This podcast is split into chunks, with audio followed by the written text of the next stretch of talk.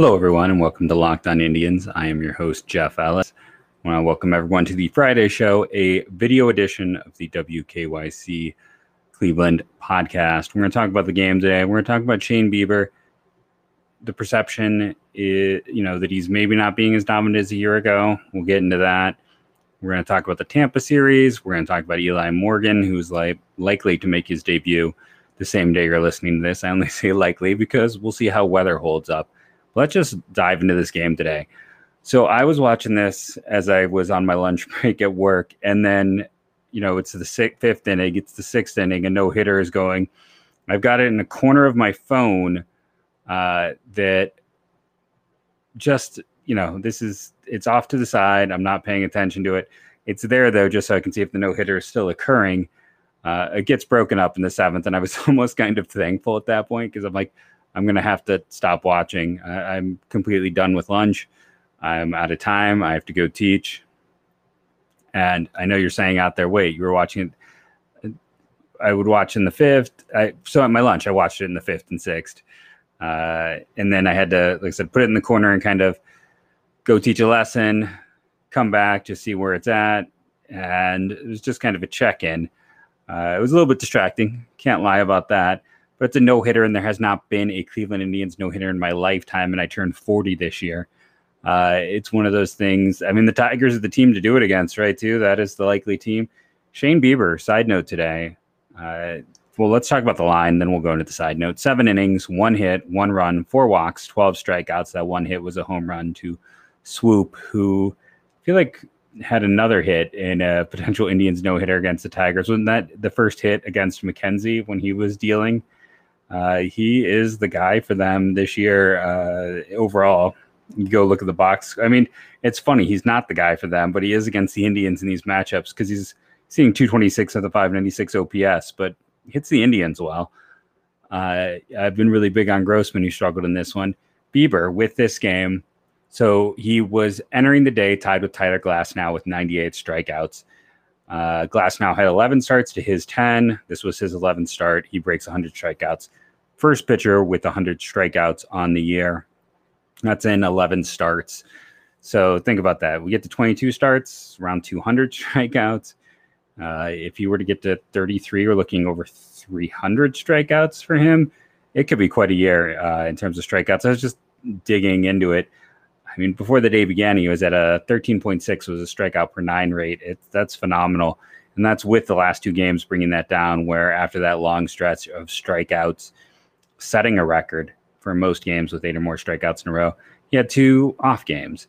Now, in general, before I get into the three stars of this one, we talk a little bit more about the game, the ups, the downs of it. I wanted to go over to Baseball Savant, and it is interesting to look at Shane Bieber's data on here one thing that is consistent between this year and last year is he gets hit hard. Like that is Shane Bieber when he made when hitters make contact. He has been he was in you know the blue area as we call it. That means he's in the lower 30th percentile, uh, sometimes lower 20th percentile amongst all pitchers. Uh, guys are barreling up on him this year. Now the the thing that has stayed consistent is K percentage, whiff percentage, and chase rate. He's never been a spin monster. That was something else interesting. Like his fastball spin was better a year ago uh, he's not a big velocity guy. It's almost you look at that data and you're like, fastball velocity is exact uh, six percentile lower this year. Spin is uh, like 14% lower. So he's not spinning. The velocity isn't there. But even at peak, when he was as good as he was a year ago, was still 79th percentile, which is good, not great. And velocity is 47th at the 30th percentile, low end curve spin. So he does a lot with not anything that appears overpowering. Now, last year, uh, guys weren't barreling as well. They were not making as great of contact, even though he was actually, when you look at some of those stats, getting hit harder last year than he is this year. I, I'm not going to sit here and say that the data shows he's not as good as he has been because you you look at his data and it's more that it's surprising that he is as good as he is. Uh, it is clear though that like the separator for him is he misses bats and whatever he is doing, even if it's not necessarily velocity, not necessarily spin, hitters have a hard time picking it up. When they do pick it up, they hit it hard, but they're really having a hard time uh, picking up his pitches. I mean, that's just what it gets down to. He is effectively keeping them off balance. And uh, like I said, it's very interesting to go look at that data and just you kind of expect him to be at the high end of everything, and he's not. But going back to the game, though, when we're going through this one now, I think if you were like me and watching around the fifth, uh, I think that was the inning where you know the no hitter is going. The Indians don't have anything across, and boy, did they get mad at Bradley Zimmer on the broadcast. And again, I was watching on my phone. I did not have the biggest screen. I have a hard time, but it seemed like when the base runner advanced to third, that Zimmer should have taken second. You know, that was what they were harping on uh, on the broadcast, and I can't really fault that point of view or that thought process because uh, they threw to third. The Baddoo went to third instead of keeping uh, tabs on Zimmer. And Zimmer's fast. Zimmer has great foot speed. He's one of the fastest players just in general on the Indians, even once he's been called up. So you have this game where I feel like this is not correct here. No, yeah, this is it. Because you get the fly out, Hedges advances, and then, uh, but Zimmer does not. They throw to third too. Promptly, Owen Miller comes up, hits in the double play, and everything they just kind of yelled about on the TV uh, gets more exasperated in that moment. It was almost comical that with as uh, big of a point as they made on it, then Owen Miller immediately hits into that double play. But it's okay. You know, it was like I said, it was almost humorous to watch it because you come around in the sixth, you get Eddie Rosario hits a home run. Uh, they string together some hits. That is Eddie Rosario. It's hard to believe it's only his fourth of the year uh, in this one but they get three on the board there. They give up, uh, you know, they give up one in the seventh. They come back and get one in the ninth. Detroit gets one in the ninth, but Indians win five two. Detroit gets three run, two runs on just three hits, one error. They do manage six walks in this one. In terms of uh, hit by pitch and the like, wild pitches, none. So Detroit essentially had eight base runners and managed to get, sorry, nine base runners and got two runs across. The Indians had eight hits, five walks, two hit patters. Uh, hopefully, Harold Ramirez is fine. It did not look great if you were watching the game and his handshake after he got hit. But the Indians had the eight hits, the two hit batters, the five walks.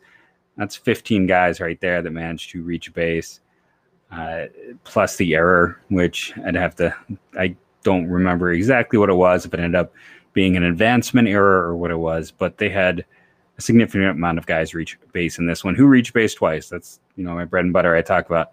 Well, Harold Ramirez, Eddie Rosario. It's hard to believe in a game like this. Uh, Zimmer, if you count the hit by pitch, also gets up there. You would think they'd have more, but those are the guys. That's who reached base twice in this one. Uh, a lot of offers across the board. It, you know, we talked about how well Josh Naylor and Cesar Hernandez and Ahmad Rosario, Amed Rosario, I'm sorry, had been playing. Uh, Amed is not 100% healthy. Neither is Luplow. That's why Zimmer got the call up.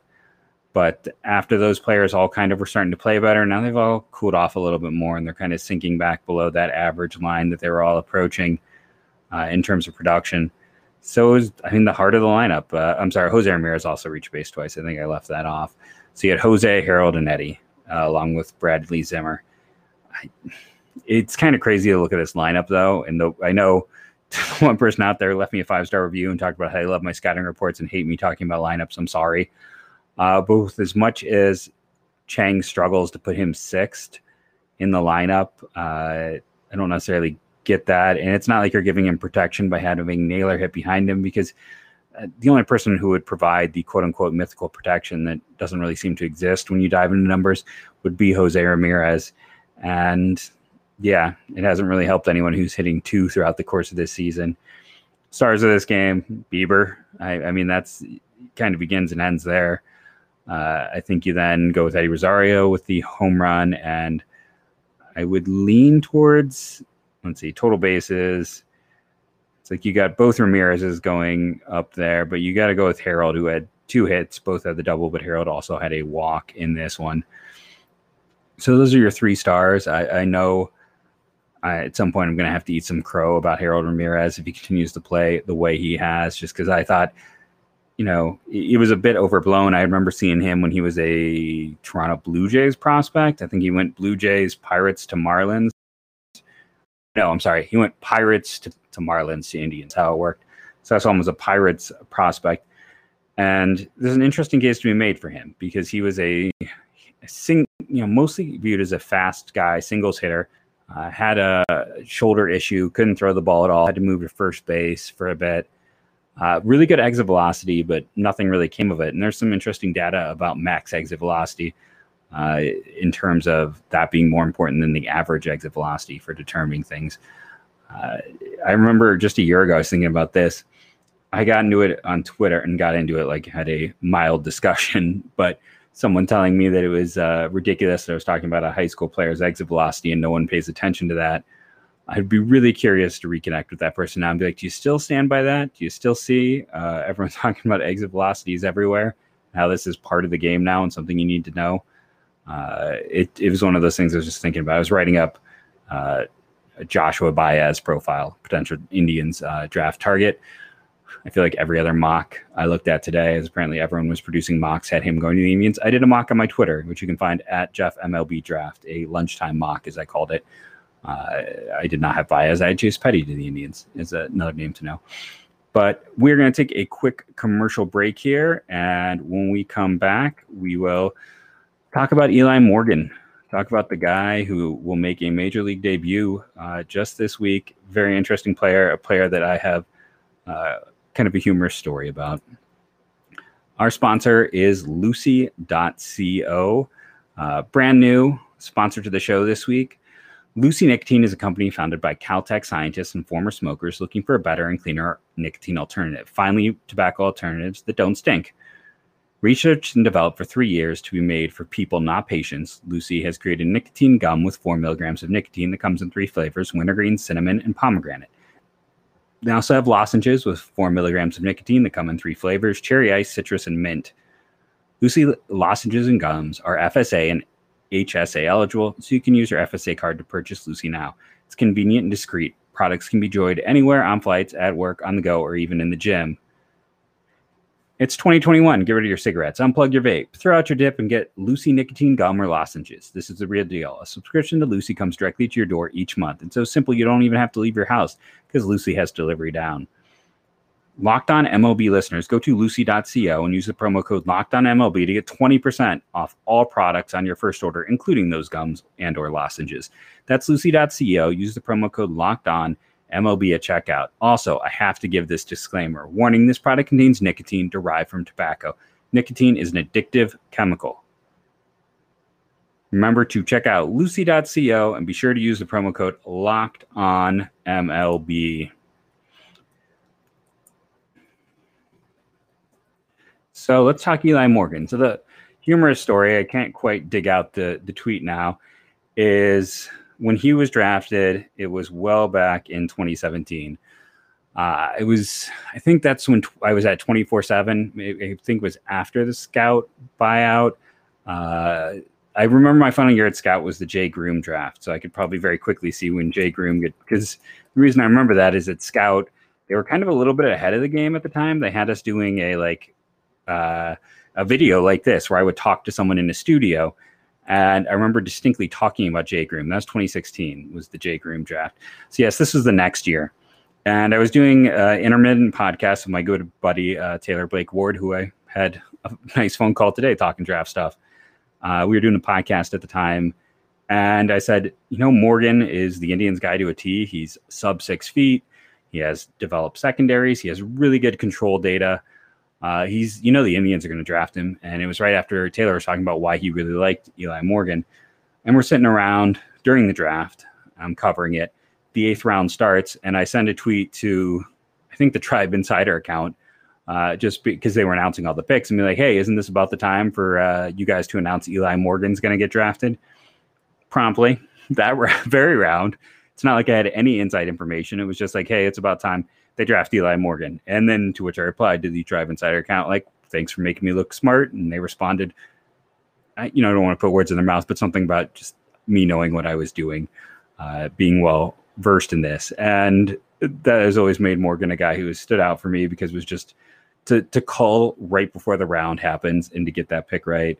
Uh, it doesn't always happen. Last year, for instance, I thought Trent Denholm was like the next guy in that evolution uh, who'd be a slam dunk guy. Uh, instead, they took Mason Hickman, who's like a bigger version of Denholm in some regards. But that, that's for another day. So, what did Eli Morgan do at Gonzaga that made him jump off the charts to me? How about a 12.34 strikeouts per nine with a walk rate of 2.77, uh, hit rate of right around seven, back to back years of over 100 innings, where he was one of the top performers in the uh, WCC conference. And I said, the minute he gets drafted, this is a guy who's going to tear up the lower minors, and that's what he did. You can go and look at, you know, 2018 data where he. We won't start with the Lake County. You just go to Lynchburg that year. 19 games started, 3.91 ERA. Strikeouts per nine were only about nine. Walk rate was 2.36. Home run rate was up a little, and that's something we've seen. His home run rate in Akron, which is a very pitcher friendly park, that is a place that when you have guys hitting the ball out of it, you know they have legitimate power. Uh, it is a major league built park in terms of dimensions and power production. So that also stood out. But it is interesting that like the next year in 2019, he starts in Lynchburg, is just dominant. Walk rate of 134, strikeout rate of 1069. Comes up to Akron. As I mentioned, the home run rate goes over one, but 9.18 strikeout per nine, 2.91 walk per nine. And that's what he does. He's a student of the game, plus command, plus control, hits his spots. Maybe the best changeup in the Indians, anyone on the Indians, anywhere. You know, it's uh, routinely given a 70 grade. Now, 80 is considered like peak. Uh, it, it's one of those things for a long time. I was told like no one has 80 grade things. And then you start to see more and more. And, you know, it's hard to really gauge, but, you know, an 80 grade pitch should be maybe two or three of those in the entire league. The fact that people feel so comfortable putting a 70 on his change says a lot. And, you know, I talked about online recently how changeup pitchers are really interesting because I spent some time because I feel like every year where I've been like, okay, this guy has the best changeup in the draft. He's got like a mediocre fastball, but he's got the best changeup. That player has not ended up being successful. And I was trying to track what's going on here because every time uh, that's how, like Eli Morgan has a chance to be the guy who breaks that trend. I'm going to watch him because, you know, then I start diving into who has the best changeups in baseball. And it's almost routinely someone who's got a plus or plus plus, you know, 60, 70 grade fastball. Eli Morgan has a 40, 45 grade fastball. He, every other pitch is a 45 or 50. Then he's got the 70 change. Can he be effective with that fastball? And maybe he can be uh, because the interesting thing is there's not a huge separation uh, between the fastball and changeup velocity, and that might throw people off. He's successfully gone through the minors with these pitches. I'm curious to see what he can do. He is a non-traditional starter. He is 5'10 listed, but he, I mean, I, so there were points where I thought maybe he was closer to 5'9, 5'8. 5'10, solidly built guy, though. Uh, you look at him, strongly built. Everything else says, like I said, the size, the velocity. He, this guy shouldn't be where he is, but he continues to find success, and you just have to like a pitcher who's beat the odds at every step. Uh, had proved himself, and really had uh, has hit a hurdle yet, unless you want to count the one start in Columbus uh, in 2019. This year, so far in Columbus, three starts, only 13 innings. You know, it's hard to get a whole bunch of data. In those 13 innings, he allowed 13 hits and six runs for a 3.95 ERA. 13 strikeouts though in 13 innings. Uh, eight walks is little. That is high for him, considering you know his typical rate uh, throughout the minors. When I, you look at his totals, you know he's got a strikeout rate over 10, a walk rate barely over two. I am interested. He's been a guy that I've been higher than. It might be surprised with what I've been stating here in terms of like the negatives on him. I've been higher than the field on Eli Morgan pretty much from the moment he was drafted. I thought that if they wanted to, they could fast track him because of the changeup. And pardon me for a moment. uh, you know, his stuff hasn't changed. I'm sure he's gotten he's gotten better at spotting it, throwing it.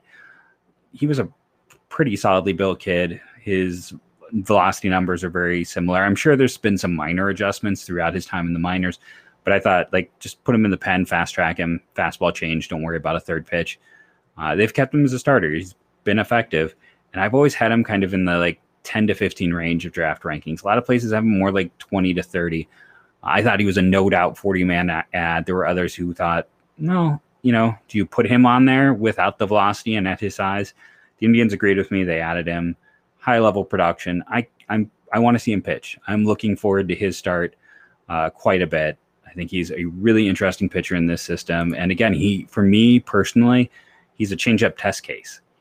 As I'm sitting there writing about Jordan Wicks from Kansas State, uh, you know, it's just he's the guy this year who made me go, let's let's dive into this data. Let's dive into like Tim Cate, who was at UConn, who did get hurt, and some other players uh, like that. Sorry, I just had a moment. There was like a pitcher very close in age to Tim Cate, who was the the other guy at the time, and I'm like, oh, who is the other pitcher? There was Cate and someone else that I always tied together. I'm gonna have to look that up when the show is done. But th- there's been other players, and it's it's typically a lefty uh, with the change. Now Morgan is a righty, but it is kind of the soft tossing lefty profile that he presents at his size and with his velocity. So again, we'll see. I mean, the changeup is a real weapon, and the question is like it, it's also what changed made me change evaluation of where like for a pitcher to work out of the pen, like I thought he was that perfect pen arm I talked about, someone who could move quickly, not necessarily a perfect pen arm.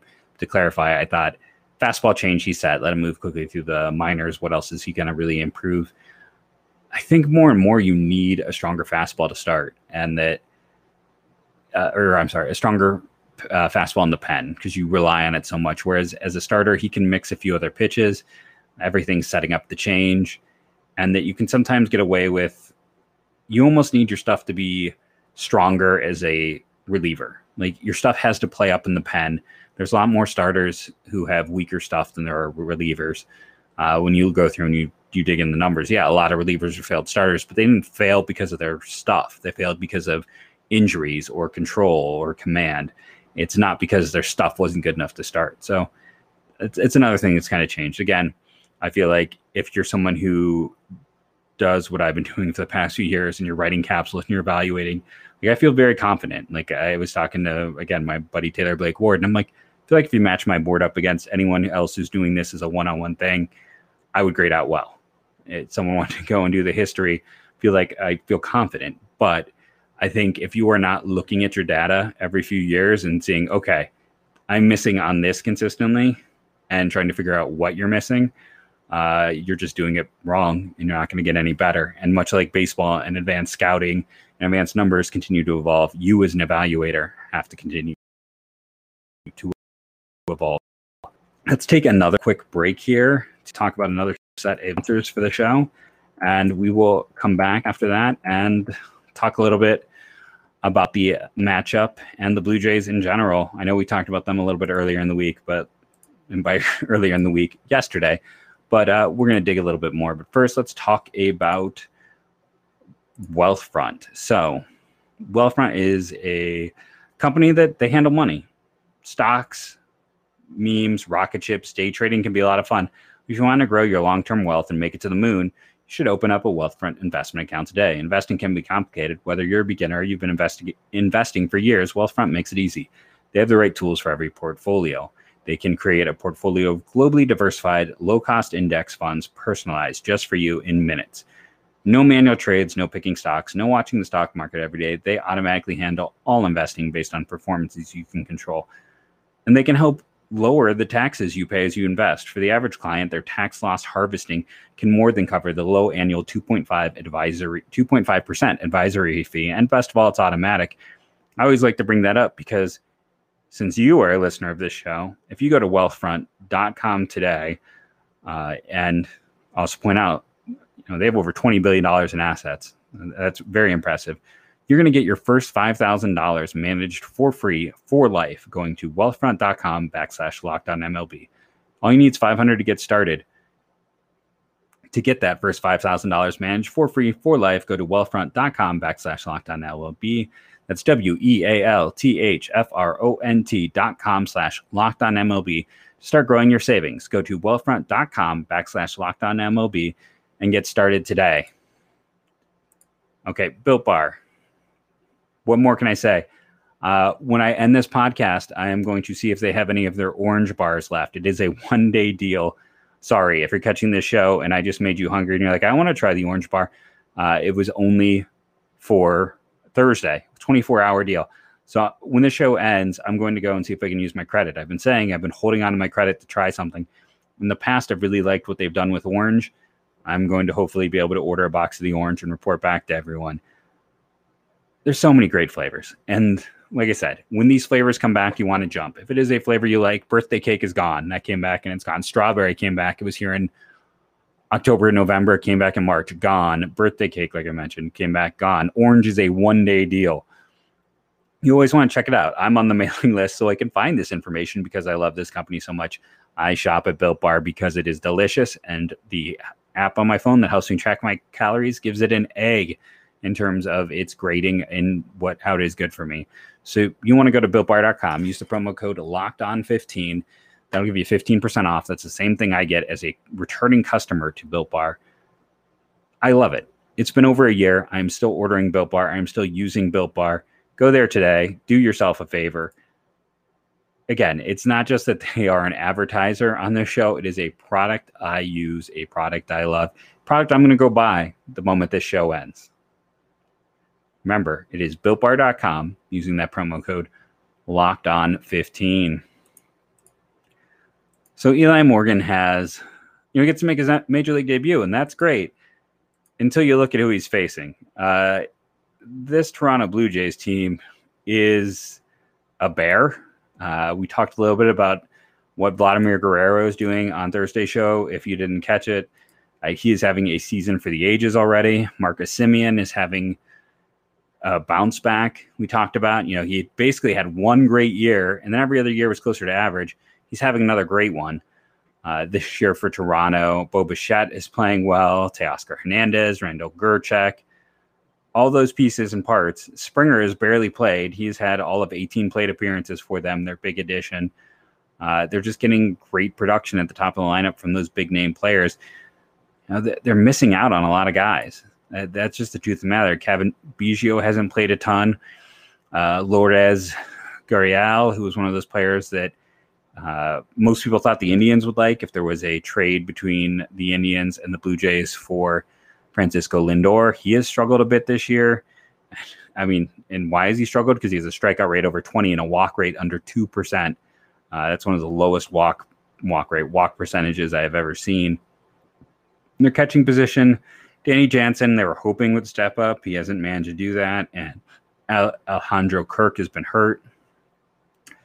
Rowdy Tellez has not quite kept it up. And, you know, there are people who have never been huge fans of his. They will tell you that they kind of expected that regression.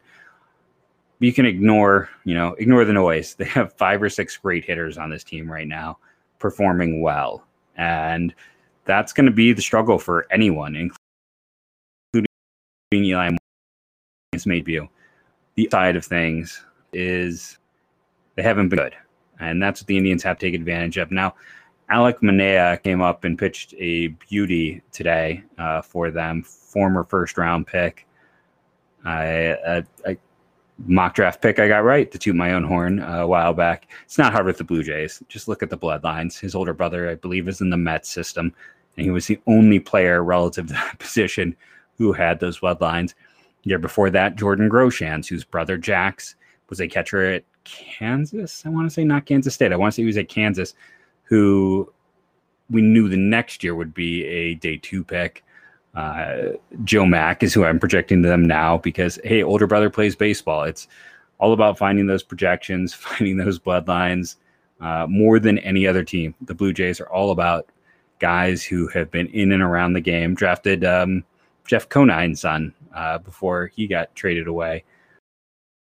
Uh, year's deadline. Uh, I mean, look, they got Vlad they got Cavan Biggio. They got Bo Bichette, Bo Bichette. Those guys have played well for them in recent years. It's easy to see why it is that they have gone uh, to that well time and time again. Pitching wise, Matz and Ryu have been great. Chatwood and Romano have been really solid out of the pen, and that's all they got.